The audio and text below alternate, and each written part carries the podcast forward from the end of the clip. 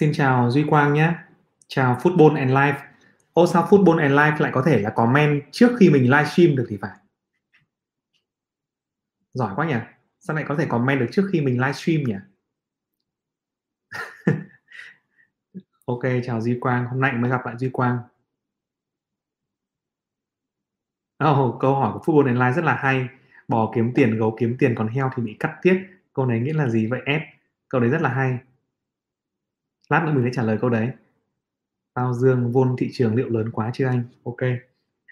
À, hôm nay thì mình mà cái buổi đầu livestream ấy mình muốn chia sẻ về một cái chủ đề rất là quan trọng và nó có ý nghĩa với mình từ lúc mà mới vào thị trường đầu tư cho đến thời điểm bây giờ và nó vẫn còn ý nghĩa rất là quan trọng.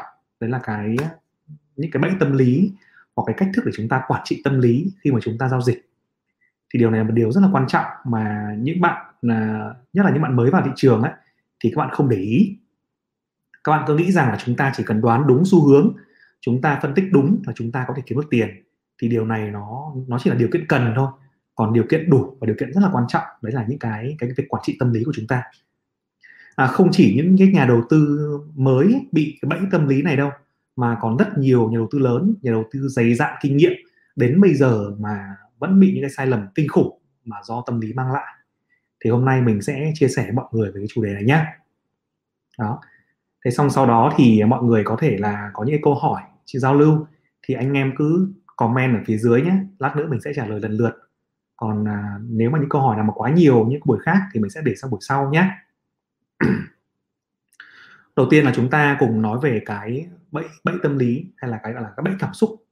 Tại sao nó lại là cái nguyên nhân khiến cho nhiều nhà đầu tư không thành công? Và thậm chí là vướng vào những cái thua lỗ rất là nặng nề, có thể nói như là kiểu thất bại có những người rất là thông minh, đầu tư đến 10 lần thì 7 8 lần đều có, đều ăn đều ăn tiền. Thế nhưng mà chỉ một, hai đến, một đến hai cái giao dịch mà thất bại lớn thôi, thì mất đến 50 phần trăm, rồi 70 phần trăm 80 phần trăm tổng tài sản và bỏ bỏ chứng khoán. Thì cái điều này, các bạn, nhiều bạn mới vào bảo hỏi tại sao như vậy, đúng không? Mình đang tỉnh táo như này, mình suy nghĩ, mình phân tích ngon là như thế bảo là bẫy tâm lý hay là mình bị FOMO theo thị trường làm gì có chuyện đấy đúng không? Thì thường là các bạn có một tâm lý như vậy. Thế nhưng mà thực sự ấy, là khi chúng ta nghiên cứu sâu về bộ não ấy, thì chúng ta bị che phủ bởi rất nhiều cái cảm xúc. Nó nó rất là trái chiều rất nhiều cảm xúc mà không thể đoán định đoán, đoán định được.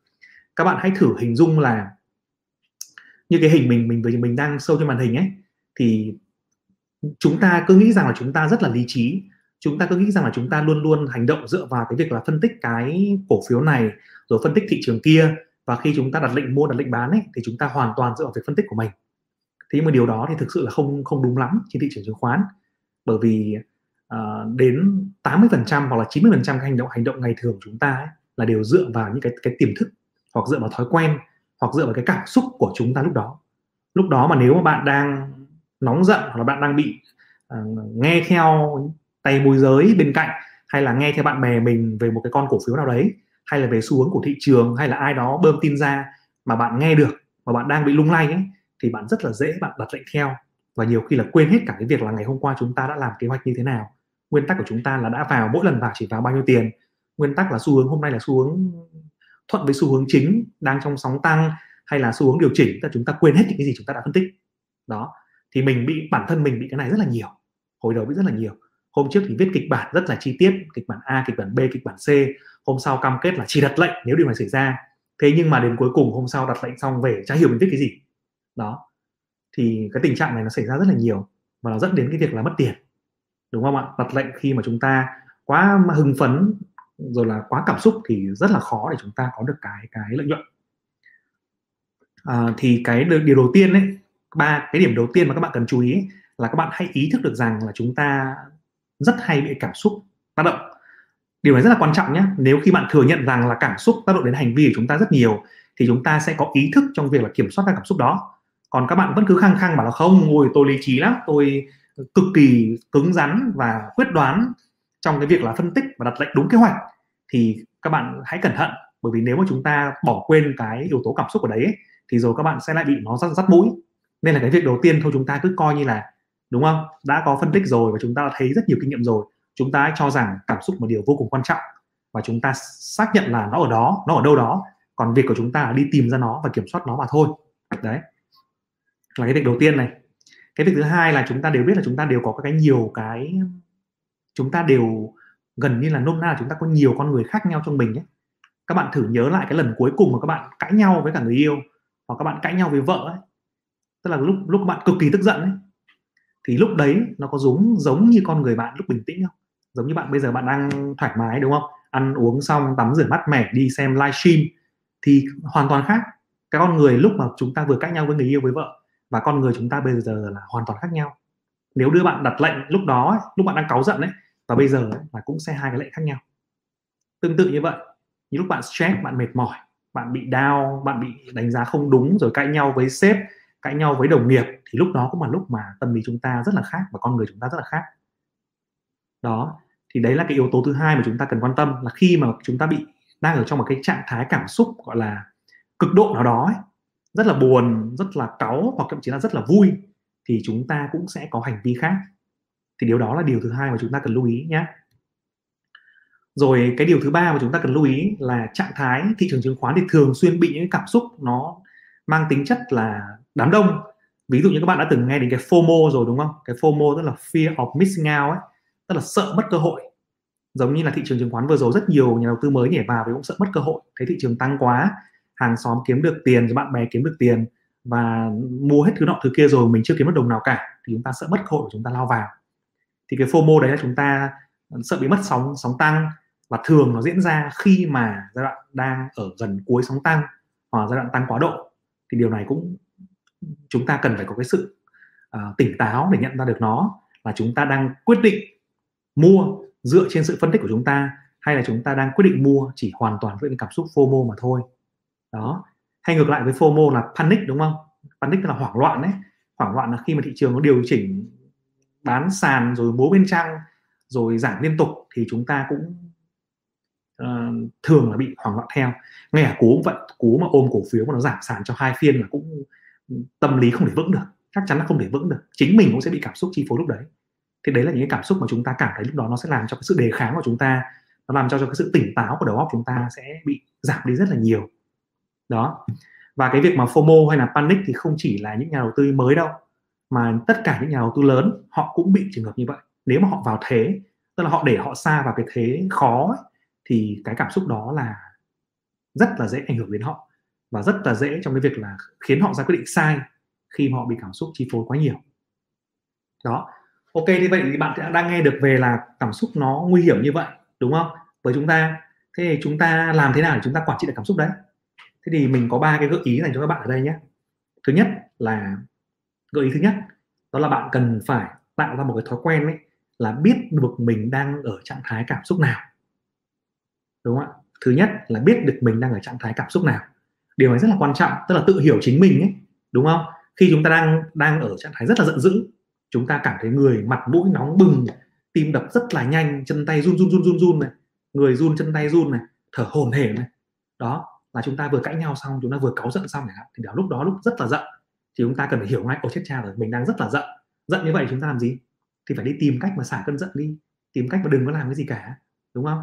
Chứ giận lúc đấy lại hăng máu lại đi bán, đi mua thì chắc chắn là là toi đấy. Hoặc khi bạn buồn nữa, khi bạn đau, bạn bạn stress, bạn cãi nhau, bạn chia tay, bạn giận dỗi, bạn gì đó, rồi con cuốn cưng bạn vừa mới bị ốm chẳng hạn, kiểu thế.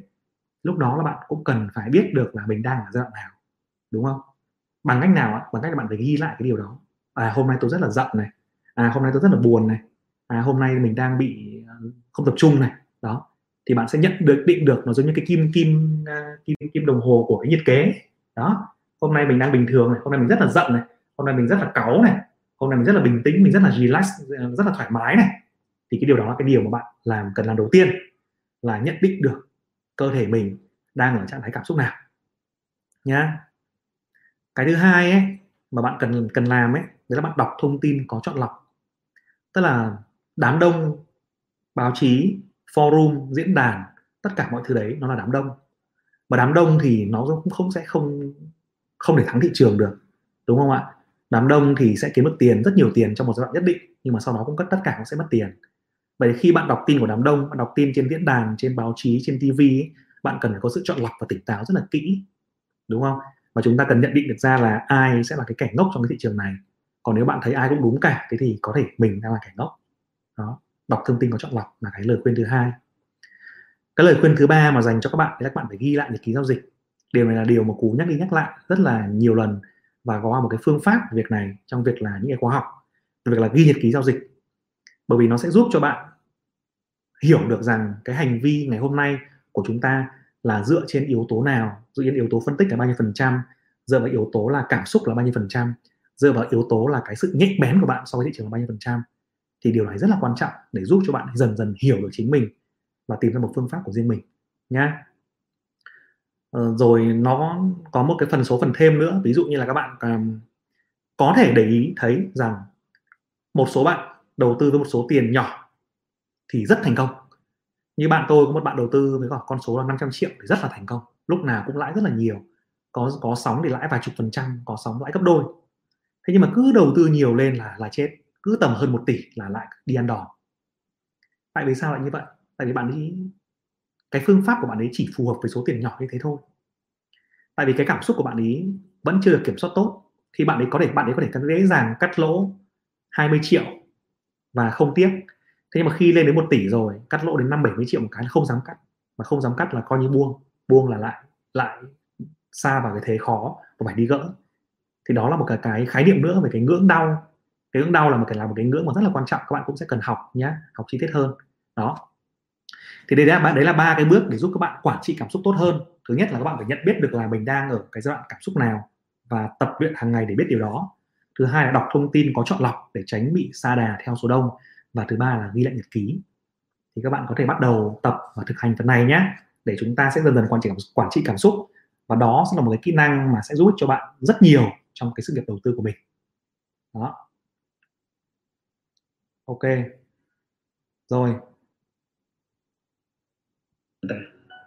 Thì uh, bây giờ mình sẽ đi vào cái phần là trả lời câu hỏi các bạn nhé.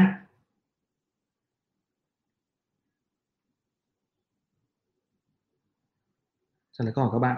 Ok. Bạn uh, football and life hỏi một câu là bò kiếm tiền gấu kiếm tiền còn heo thì bị cắt tiết. Câu này nghĩa là gì vậy s? Uh, câu này rất là hay. Bạn đã biết cái khái niệm của thị trường là bò bò là thị trường tăng đúng không? Tức là những cái người mà mà tin vào con bò, đại diện con bò ấy, là những người tin vào thị trường tăng và phân tích được thị trường tăng. Gấu là thị trường giảm, đúng không? Tức là những người đã đã phân tích được thị trường giảm ấy, hoặc là đánh cược vào thị trường giảm ấy, là những người kiếm được tiền. Tức là họ biết xu hướng thì họ kiếm được tiền. Không quan trọng thị trường tăng hay giảm, không quan trọng thị trường biến động mạnh hay biến động hẹp, miễn là bạn có phương pháp và bạn phân tích đúng xu hướng và bạn quản trị cái tài khoản bạn tốt, đúng không? Thế còn heo thì bị cắt tiết là sao ạ? Heo thì là một, ở đây trong cái ví dụ này á tức là heo không có đại diện cho một cái tầng lớp tinh hoa như là con bò, con gấu, đúng không? Mà heo là đại diện cho con heo, cứ lơ nga, lơ ngơ đi ra giữa đường ấy, rồi không biết thị trường đang đi về đâu. Thế là bị, lúc thì bị chạy theo con bò, lúc thì chạy theo con gấu, mà chả biết ừ, chả có một cái khái niệm nào về chính bản thân mình cả.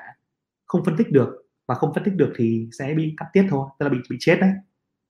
Thế cho nên là cái câu, cái lời cái ý nghĩa của câu chuyện này đó là việc là bạn cũng đừng quan tâm nhiều đến việc thị trường tăng hay giảm miễn là chúng ta bây giờ có rất nhiều công cụ để chúng ta đầu tư rồi. Có chứng khoán phái sinh có thể vay cổ phiếu để bán. Thì bạn chỉ cần là phân tích đúng quản trị đúng và bạn sẽ kiếm được tiền. Đó chỉ chỉ lo lắng cho những người mà không làm được việc đó mà thôi. Đó. bạn à, Dương ta, tao Dương hỏi là vôn thị trường liệu lớn quá chưa anh? Vôn thị trường mấy hôm nay có giảm lại rồi. Sau khi mà điều chỉnh ấy, thì có giảm trở lại nhưng mà một cái dấu hiệu nó hơi dở một chút đó là những cái nhịp tăng ấy nhịp nhịp nhịp hồi ấy, thì khối lượng đang đang hẹp lại. Còn cái nhịp giảm thì khối lượng đang tăng lên. Thì điều đấy là một điều mà cho thấy là nó vẫn còn đang ủng hộ cái xu hướng xuống xu hướng xuống ấy tức là xu hướng điều chỉnh ấy. Thì các bạn cần để ý cái việc này nhé ừ. à, football online và gõ nhanh quá. Ừ.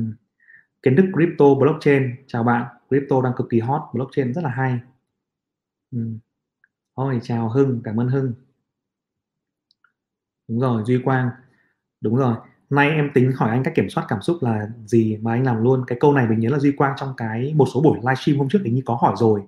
Nên là mình có nốt lại những cái câu hỏi mà nhiều bạn quan tâm á để mình làm livestream về cái chủ đề đó. Ừ. chào Trung chào Cú nha cảm ơn VTD Info nha Nguyễn Anh Minh đây là bài học em cần này em toàn bị thế em luôn dự đoán đúng sai toàn do tâm lý. Cái này không phải chỉ mình em đâu còn rất nhiều cũng rất nhiều người bị luôn á. Nên là mình cố gắng mình sẽ tập nhá. Mình sẽ tập mình kiểm soát làm ba làm làm thử ba cái điểm mà lúc nãy cú dậy ấy. Để em cứ dần dần em làm được. Hưng à, em đang ôm cổ phiếu ngân hàng và công nghệ mục tiêu dài hạn 35 năm tuyệt vời em. Là ngư dạo này bận quá bận đi câu quá đúng không? Đào Văn Phú anh có dự đoán thị trường đi lên hay đi xuống không? Uh, cái này thì anh cũng không biết trả lời em như thế nào cả. Nhưng lúc nãy thì anh có trả lời một cái câu hỏi của bạn trên là về vôn ấy. Thì tức là trong cái xu hướng ngắn hạn về tín hiệu kỹ thuật và các cái dấu hiệu mà các buổi livestream gần đây mình có nói thì thị trường nó bị áp lực bán áp lực điều chỉnh nhưng mà đảo chiều hay không thì, thì chưa chưa hoàn toàn nhé. Nhưng mà áp lực điều chỉnh trong đoạn này là rất là cao. Nên chúng ta cần phải cẩn thận trong cái vị thế mua. À, em thấy TP Bank đang đang bán cổ phiếu quỹ với giá 10.000 đồng một cổ phiếu. Trong khi đấy trên sàn thì một cổ phiếu của TP Bank là 27.500 đồng. Thì hai cổ phiếu này có khác nhau không ạ? Ồ, cái thông tin này mình chưa được đọc đến. Nhưng mà trong trường hợp này á à, chúng ta cần sẽ cần hiểu là cổ phiếu quỹ là gì. Cổ phiếu quỹ là ví dụ là công ty đang có dư thừa tiền mặt và à, đây bắt đầu như này nhỉ? Ok bắt đầu như này nhé. Ví dụ TP Bank có 100 triệu cổ phiếu đang lưu hành trên thị trường. Nhưng mà TP Bank khi đó thì đang có dư thừa tiền mặt ở trong tài khoản và chưa dùng cái tiền đó vào dự án nào cả. Thì TP Bank muốn làm một cái việc là mua lại cổ phiếu quỹ. Tức là họ đứng ra họ mua giá trên thị trường với giá 27.500 đi, mua lại bằng cái tiền của họ. Thì khi đó họ mua lại 5 triệu cổ phiếu, thì số lượng cổ phiếu lưu hành trên thị trường ấy là 100 triệu trừ 5 triệu, nó chỉ còn 95 triệu cổ phiếu thôi. Thì nó sẽ gián tiếp làm cho cái lực cái giá cổ phiếu tăng lên bằng hai lý do. Thứ nhất là tăng cái lực mua vì VPBank chính thức đi mua lại mà đúng không? Và thứ hai là cái lượng cung giảm xuống lượng cung giảm xuống giá cổ phiếu cũng sẽ tăng lên. Thì đây là một cái động thái rất là tốt của doanh nghiệp giúp cho các nhà đầu tư tin tưởng đầu tư vào doanh nghiệp đấy. Thế còn cái việc ở đây là họ sau khi họ mua xong với giá 27.500 mà họ lại đang bán với giá 10.000 thì thông thường ấy nó sẽ có mấy cách bán. Thứ nhất là bán trên thị trường với cái giá đi biết với cái giá trên sàn ấy, là bán bán trên ra thị trường luôn để tối ưu để thu hồi vốn thu lợi nhuận còn trường hợp mà bán với giá 10.000 một cổ phiếu thì mình không chắc nhé. Mình không chắc là thông tin này có chính xác hay không hay là quân lê còn nói nhầm hay không. Nhưng mà nếu họ đang bán với cả giá 10.000 ấy, thì chỉ có trường hợp là họ bán cho các cái cán bộ công nhân viên làm cổ phiếu thưởng thôi. Tức là tôi tôi thưởng cái này cho cán bộ công nhân viên. Những ông là khai quốc công thần ấy những ông rất là giỏi của công ty ấy thì tôi bán cho ông với giá rẻ. Tuy nhiên là ông sẽ phải giữ cổ phiếu đấy một thời gian dài một năm hai năm ba năm bốn năm chẳng hạn. Thì ông ấy sẽ có lời ngay đúng không? Bởi vì bán ra 10.000 là ông ấy có được 10.000 là lời ngay 17.500 rồi. Lệch so với giá trên sàn là 17.500 rồi. Thì mình nghĩ là do cái trường hợp đấy là thì có bây giờ có cái sự chênh lệch như vậy. Về một về về um, về hình thức cổ phiếu, về bản chất cổ phiếu thì không có khác gì nhau cả. Vẫn là cổ phiếu phổ thông. Nhưng mà về giá thì nếu mà họ bán ra giá 10.000 ấy, thì mình đoán là bán cho cán bộ công nhân viên, cho công của TP Bank. Đó. Bạn Trung hỏi là em là một F0 thì anh có thể cho em hỏi nắm cổ phiếu bao lâu thì được chia cổ tức. Và việc nhận cổ tức thì làm sao mình nhận được ạ? À, câu hỏi của em có hai ý. Ý thứ nhất là nắm nắm cổ phiếu bao nhiêu lâu thì có cổ tức. Cái việc này thì em cần theo dõi cái lịch chia cổ tức của công ty. À, thông thường thì họ sẽ quyết định chia cổ tức sau đại họp đại hội cổ đông vào tháng 3 đúng không ạ? Và sẽ cái thực hiện cái việc chia cổ tức vào quý 2 tức là tháng 5 tháng 6 tháng 7 đấy là thông thường là như vậy. Nhưng mà còn tùy vào cái, cái tài liệu họp tùy vào tình hình kinh doanh thế thì như vậy thì có thể thấy là nếu mà em mua cổ phiếu ấy, thì em thứ nhất là em xem cái thông tin của công ty đấy là bao giờ chia. Thì em nắm giữ đến sau ngày chia. Cái ngày ngày chia đấy gọi là ngày giao dịch không hưởng quyền đấy thì em chỉ cần nắm giữ cổ phiếu đến sau ngày giao dịch không hưởng quyền em được nhận cổ tức nhá. Và thường nó sẽ chia vào quý 2 quyết định trong quý 1 và chia vào quý 2 và quý 3 là ý thứ nhất. Ý thứ hai là làm thế nào để nhận cổ tức này? Thì em không cần làm gì cả. Tiền cổ tức sẽ tự động về cái tài khoản công ty chứng khoán nơi mà em mở tài khoản đấy em không cần phải làm gì hết nhé Thanh Trần, anh Cú nghĩ thế nào về ứng dụng đầu tư chứng khoán 24 giờ money cảm ơn anh Cú nhiều. Anh chưa dùng thử cái này, Thanh Trần ạ. Chắc là phải anh phải dùng thử, anh mới đánh giá được.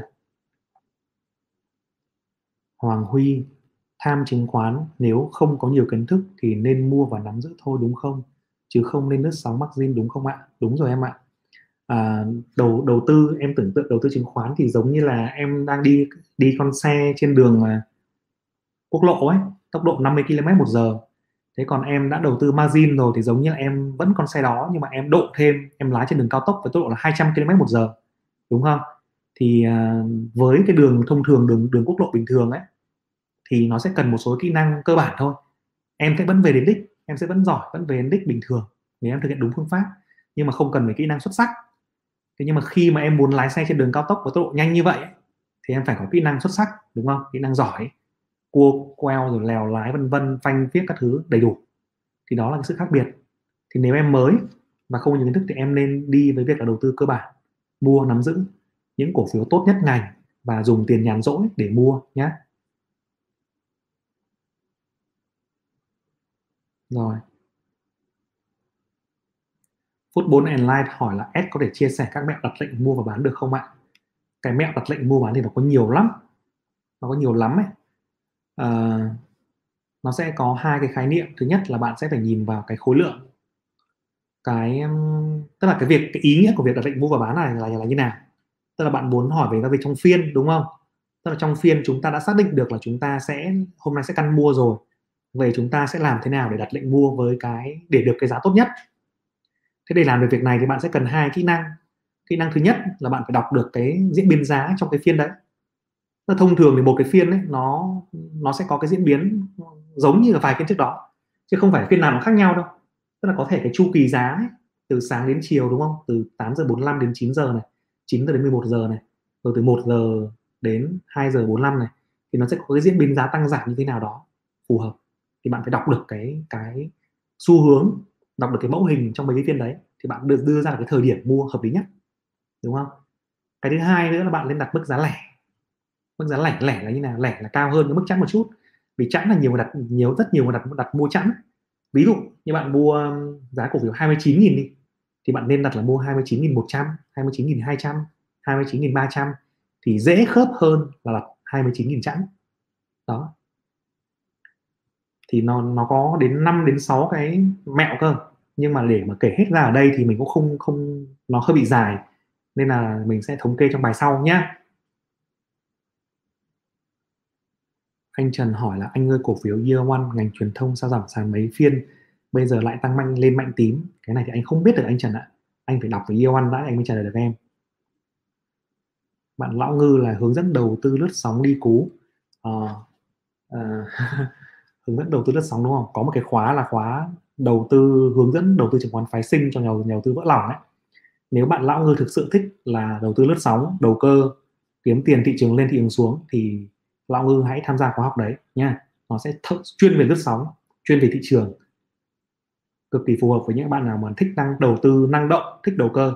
Đó.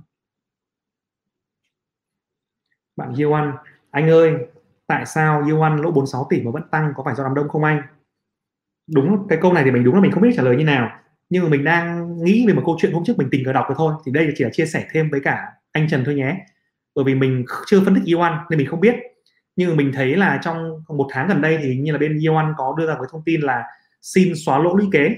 Tức là bây giờ Yuan là một cổ phiếu mà không được cho vay, không được margin ấy mà không được margin thì người nhà đầu tư rất ít người mua vì họ phải bỏ ra 100% tiền để mua được cổ phiếu Yuan đúng không?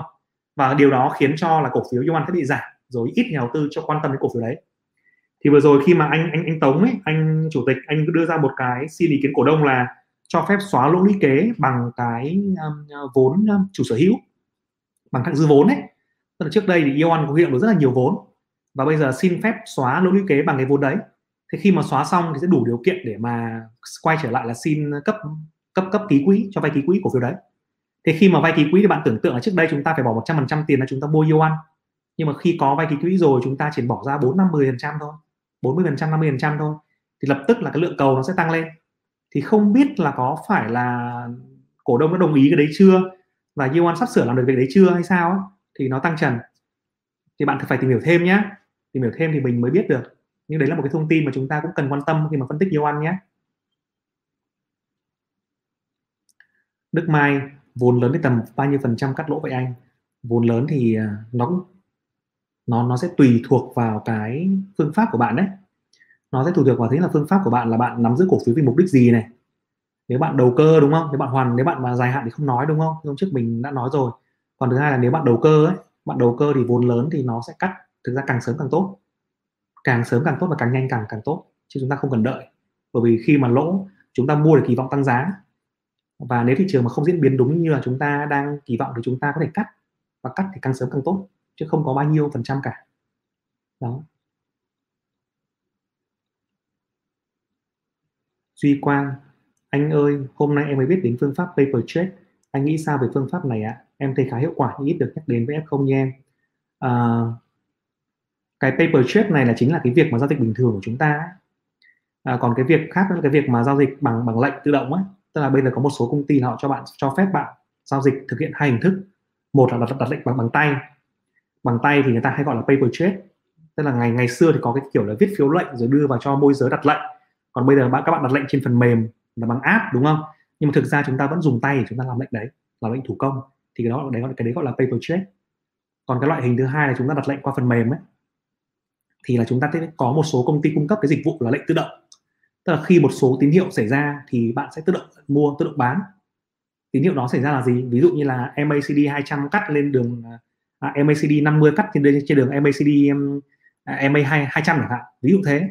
Hay là RSI của bạn đang quá đang ở ngưỡng là quá bán hay là quá mua gì đấy thì hay là vân vân. Tức là bất kỳ tín hiệu kỹ thuật nào xảy ra hay một cái dấu hiệu nào đó thì họ cho phép bạn tự động mua hoặc tự động bán với một cái lượng cổ phiếu nhất định. Thì trường hợp đó là trường hợp là giao dịch tự động thế còn lại paper trade là chính là cái mà chúng ta đang làm rất là hàng ngày đây, bình thường đây. Nhé Ngọc Sơn Dương hỏi là, anh Cú ơi, kết hợp các công cụ phân tích kỹ thuật nào hiệu quả nhất để cho ngắn hạn và trung hạn vậy anh? Nó vẫn là những công cụ mà chúng ta đang dùng bình thường, những công cụ cơ bản nhất. Đó là em dùng cái ờ, đường xu hướng để em biết được, đúng không? Mô hình sóng này, đường xu hướng này rồi em tìm em nhìn vào MACD này em nhìn vào MA này em nhìn vào RSI này em nhìn vào những thứ nó khá là cơ bản thôi chứ cũng không cần phải nhìn những cái nó quá cao siêu đâu. Kinh nghiệm của anh là như vậy. À, còn trung hạn thì em xem khung thời gian đúng không? Trung hạn thì em thường xem khung thời gian theo ngày còn ngắn hạn thì tùy vào thời điểm thị trường. Có thị trường nó biến động rất là nhanh. À, ví dụ ngắn hạn em có thể nói là trong trong phiên chăng hay là trong tuần chăng? Thì trong tuần thì khó nói lắm, nhưng mà trong phiên thì em có tùy, nó còn tùy. Có lúc thì đường 30 phút nó sẽ có hiệu quả, có lúc thì đường một giờ nó sẽ có hiệu quả. Nhưng mà anh cũng không dùng cái đường này đường bao giờ. Thường trong phiên thì anh cố gắng tìm ra cái hình mẫu của phiên, hình mẫu của những phiên liên tiếp trong đó. Và khi nào thì nó phá vỡ hình mẫu đó, lúc là lúc mà mình đang đang có thể mình cân nhắc vào lệnh. Bởi vì khi nó phá vỡ nó sẽ có sự đột phá, mà sự đột phá đó mình là người đi sớm, mình sẽ là người kiếm tiền thế còn nhìn vào đồ thị ở trong phiên thì nó cũng không không nói được điều gì cả, nó rất là nguy hiểm. Còn nhìn theo trung hạn thì em nhìn đồ thị ngày là ok nhé. Trường Nguyễn, đà này có khi nào thủng 1.200 không anh? Có chứ, có khả năng đấy. Nhưng mà không biết được nhé. Mình thấy rằng là nó vẫn đang đứng cái áp lực nó nó, người mua vẫn đang chịu áp lực và xu hướng thì vẫn đang phải điều chỉnh tiếp vì vôn đang tăng khi mà những cái phiên trong những cái nhịp giảm. Còn những nhịp hồi thì vôn nó lại bị co hẹp lại. Và đặc biệt là những cái nhóm cổ phiếu mà giữ giữ thị trường ấy, là những cái nhóm mà nó không đại diện cho nhóm dẫn dắt. Còn những cổ phiếu dẫn dắt thì vẫn đang chịu áp lực điều chỉnh. Đấy một vài cái tín hiệu nó khá là xấu. Hưng em thì chỉ thích thị trường giảm để gom được nhiều cổ phiếu tốt với giá hấp dẫn KK tuyệt vời nhưng mà luôn luôn luôn nhớ là em đã đầu tư dài hạn ấy thì em phải có cái kế hoạch về nguồn vốn nhé tức là em cần phải có đầu tư bằng cái dòng vốn mà em không có kế hoạch sử dụng ngắn hạn. Và nó nằm hoàn toàn nằm ngoài cái dòng chi tiêu hàng ngày của em. Thì em sẽ có một cái sự lợi thế rất là lớn nhé giống như ông Warren Buffett ấy khi ông ấy nói rằng ông ấy không đầu tư bằng vốn vay ấy, thì ông rất là tỉnh táo ông chờ đợi rất là kỹ rất là kiên cường còn nếu mà ông đầu tư bằng vốn vay thì ông cũng sẽ nói là ông cũng sẽ bị FOMO như người khác, bị panic y như người khác. Nên là cái việc mà chúng ta đầu tư dài hạn chúng ta lưu ý thêm cái phần quản trị vốn, là dùng cái vốn dài hạn của mình thì chúng ta sẽ hoàn toàn yên tâm nhé. Thì em sẽ nắm chắc phần thắng nhiều hơn nữa. Ừ. Hôm nào anh làm Hoàng Huy clip nhận mã, nhận định mã LDG anh nhé. Tức là review từng cổ phiếu ấy ờ cái này anh cũng chưa thử phân, chưa thử làm. Ok, anh sẽ cân nhắc cái việc đó. Bạn Huyền Lê hỏi là em là F0 nhìn vào nến em chưa hiểu gì cả. Em muốn đọc tài liệu hoặc xem video nào đó để nhìn vào bản đồ nến thì hiểu và phân tích được. Em nên đọc ở đâu được ạ? Mong anh phân tích thêm. Huyền Lê lên trên fanpage của anh ấy, đang có cái tặng cái tài liệu biểu đồ hình nến này. Thứ nhất là tặng tài liệu biểu đồ hình nến để em xem được 16 cái mô hình nến cơ bản nhất này thứ hai là trên kênh tiktok ờ, ở trong đấy nó cũng có video về cách về 16 biểu đồ hình nến đấy. Và các đọc dấu hiệu biểu đấy biểu đồ như thế nào. Thì em lên trên fanpage của anh của anh để em xem nhé và trên lên tiktok để xem luôn các cái video đấy. Thì nó đấy là cái cơ bản đầu tiên. Thì đây là cái cái, cái fanpage của anh này. Quyền lên lên trên này xem nhé đây anh ấy ở đây. Đấy anh để comment đấy. Rồi khi mà đọc xong rồi mà chưa hiểu nữa thì mình sẽ trao đổi tiếp nhé à, anh cũng, cũng có một cái slide stream về cái biểu đồ hình nến ấy. em có thể xem lại trên kênh cũng sẽ có ừ. TBT 1609 F0 thì nên làm những điều gì đầu tiên ạ F0 thì có ba cái điều mà em nên làm đầu tiên điều thứ nhất là em sẽ học thật nhiều bằng những cái tài liệu miễn phí những kênh miễn phí học ở những cái nơi chỗ mà em nó nó cũng thực sự là mang lại cho em giá trị và kiến thức đầu đầu tư ấy. Chứ thay vì là em nhảy sổ vào những cái diễn đàn, những cái group mà phím hàng nọ kia để em mua bán theo người ta. Thì đấy là điều đầu tiên mà anh khuyên là đi học những kênh đó. Thứ hai là em nên mở tài khoản ở ít nhất ba công ty chứng khoán khác nhau để em thử giao dịch. Bỏ vào ít tiền thôi. Mình có 100 triệu mình bỏ vào khoảng 20 triệu mua bán thôi, đúng không? Sau đó là chúng ta sẽ có một cái cảm nhận về thị trường và chúng ta sẽ bắt đầu kiếm lời từ việc đó thua lỗ cũng được thua lỗ sẽ cho chúng ta kinh nghiệm và một cái sự nghiêm túc nhất định trong việc học học tập. Thứ ba là các em nên à, đọc những cái cuốn sách rất là kinh điển về thị trường. Đó thì ba cái phần đó là ba cái phần mà em nên tìm làm trước làm càng sớm càng tốt thì sẽ mang lại cho em cái lợi thế và phương pháp đầu tư sớm. Chào anh Cú Hoàng gia nói anh Cú có thấy những doanh nghiệp lớn như VCB, VGC đang đoạn chậm lại trong việc tăng trưởng không ạ? Như 2019 VCB tăng rất mạnh nhưng dạo này lại thấy sideways ở 90. Ừ, bởi vì nó tăng như thế rồi em thì nó phải có một cái nhịp nghỉ chứ hoặc nó phải điều chỉnh lại chứ đúng không? Thị trường tăng là vì kỳ vọng mà. Tức là thị trường tăng đến 90 là vì kỳ vọng tất cả những cái tương lai của Vietcombank đang phản ánh vào giá 90 rồi. Đúng không? Tất cả những cái, cái tương lai về uh, thông tin tương lai về thị phần này, về nợ xấu được giải quyết này, về biên lợi nhuận này đều phản ánh vào giá 90 rồi còn bây giờ mà nó muốn tăng nữa thì nó phải có thông tin mới hoặc nó phải có một cái xu hướng gì đấy đột phá thì nó mới tăng được tiếp. Vietjet cũng vậy, Vietjet cũng tăng trở lại là vì thị trường chung, là vì ngành hàng không đang hồi phục, vân vân và vân vân. Thì bây giờ phải chậm lại chứ. Ừ. Bạn L hỏi là, anh ơi, cho em hỏi có những cách nào để có lợi nhuận từ cổ phiếu? Có rất nhiều cách để có lợi nhuận từ cổ phiếu. Một là em có thể mua cổ phiếu để hưởng cổ tức đúng không? Và đợi cổ phiếu tăng giá để bán. Hai là em có thể giao dịch đấy là cả dạng là như là đầu tư giá trị. Hai là em có thể là đầu cơ bằng cách là em mua bán giao dịch liên tục. Ba là em có thể lập công ty chứng khoán lập công ty quản lý quỹ để quản lý vốn cho người khác để làm dịch vụ trên thị trường. Bốn là em có thể cung cấp những cái dịch vụ như là tư vấn đúng không? Dạy học rồi dịch vụ về viết sách. Rất nhiều hệ, cái hệ sinh thái của chứng khoán và cổ phiếu thì nó vô cùng nhiều để em có thể làm rất nhiều việc cho cái việc đấy nhé Trung Minh Big Boy và cá mập họ hay đánh vào tâm lý nhỏ này làm sao đối phó với họ vậy anh? Đúng rồi Big Boy và cá mập thì thường xuyên lợi dụng FOMO và panic của chúng ta để kiếm tiền. Thì để đối phó với họ thì em chỉ cần kiểm soát tâm lý của em tốt thì em sẽ đối phó được. Tức là khi em không bị dây lay động không bị dao động bởi những cuộc chơi của con cá mập không bị uh, những con quả thính của nó hấp dẫn không bị những cái đòn dọa dẫm của nó làm cho sợ khiếp vía thì em sẽ không bị ảnh hưởng của chúng nó đúng không? Vì em có phương pháp của mình.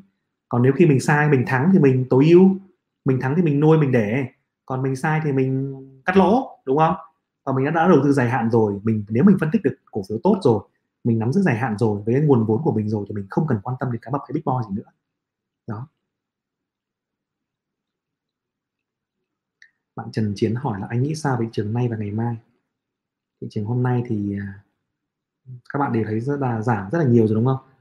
Nhưng mà ngày mai thì không ai đoán được. Nếu ngày mai mình đoán được thì mình cũng đã giàu to rồi. Mình chỉ có đưa ra một số cái nhận định về phân tích thôi. Thì sau đó chúng ta sẽ hành động dựa vào xác suất. Xác suất của chúng ta cao thì chúng ta sẽ làm theo. Còn nếu mà xác suất của chúng ta cao nhưng mà nó vẫn xảy ra ngược lại thì chúng ta không làm theo hoặc chúng ta cắt lỗ hoặc chúng ta chờ đợi. Còn bảo nhận định về ngày mai như nào thì mình hoàn toàn không biết được. Bạn football and life hỏi là anh cú có thể gạch đầu dòng vài bài học mà anh học được từ các nhà đầu tư huyền thoại không ạ? Cái câu hỏi này thì nó hơi chung chung.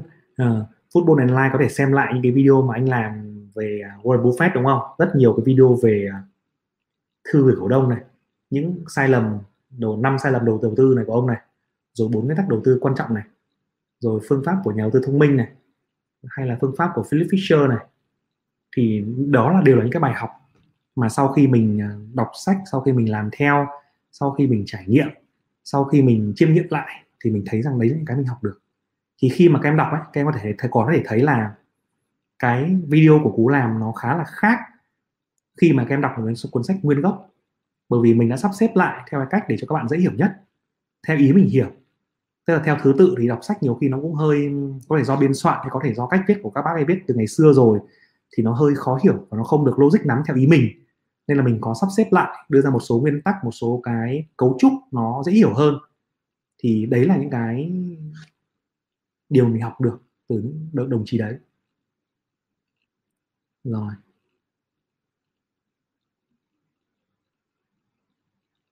Anh Trần, anh ơi, mặt bằng PE 10 đến 30 ổn không anh? Sao lại cao thế hả em? Ừ, em em xem ngay lại cái video là chỉ số PE, EPS và PEG là gì trên kênh nhé trong đó có có phần hướng dẫn rất là chi tiết về PE thế nào là cao thế nào là thấp và cách chúng ta sử dụng P trên E như thế nào nhé còn 10 30 ổn không anh? Là câu hỏi này là câu hỏi nó nó rất là nguy hiểm này. 10 rất là 10 là ok còn 30 thì rất là cao nhưng mà cao rất nhau tùy ngành.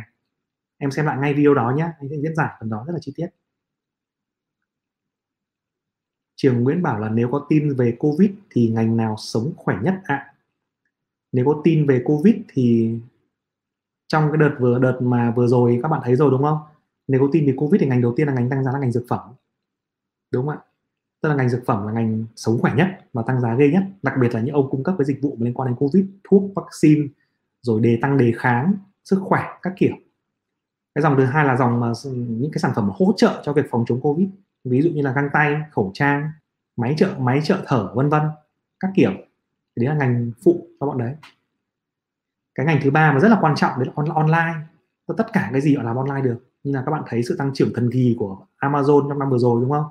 Hay là hay là công ty Zoom học học, họp trực tuyến ấy, tăng trưởng rất là kinh khủng. Tất cả mọi thứ liên quan đến online sẽ phát triển. Từ việc là buôn, là thương mại điện tử, đến việc là dạy học tức là những cái doanh nghiệp nào mà làm được hoàn toàn qua online không phải tiếp tiếp xúc trực tiếp thì sẽ là ok. Thì đấy là hai cái xu hướng nhé ok.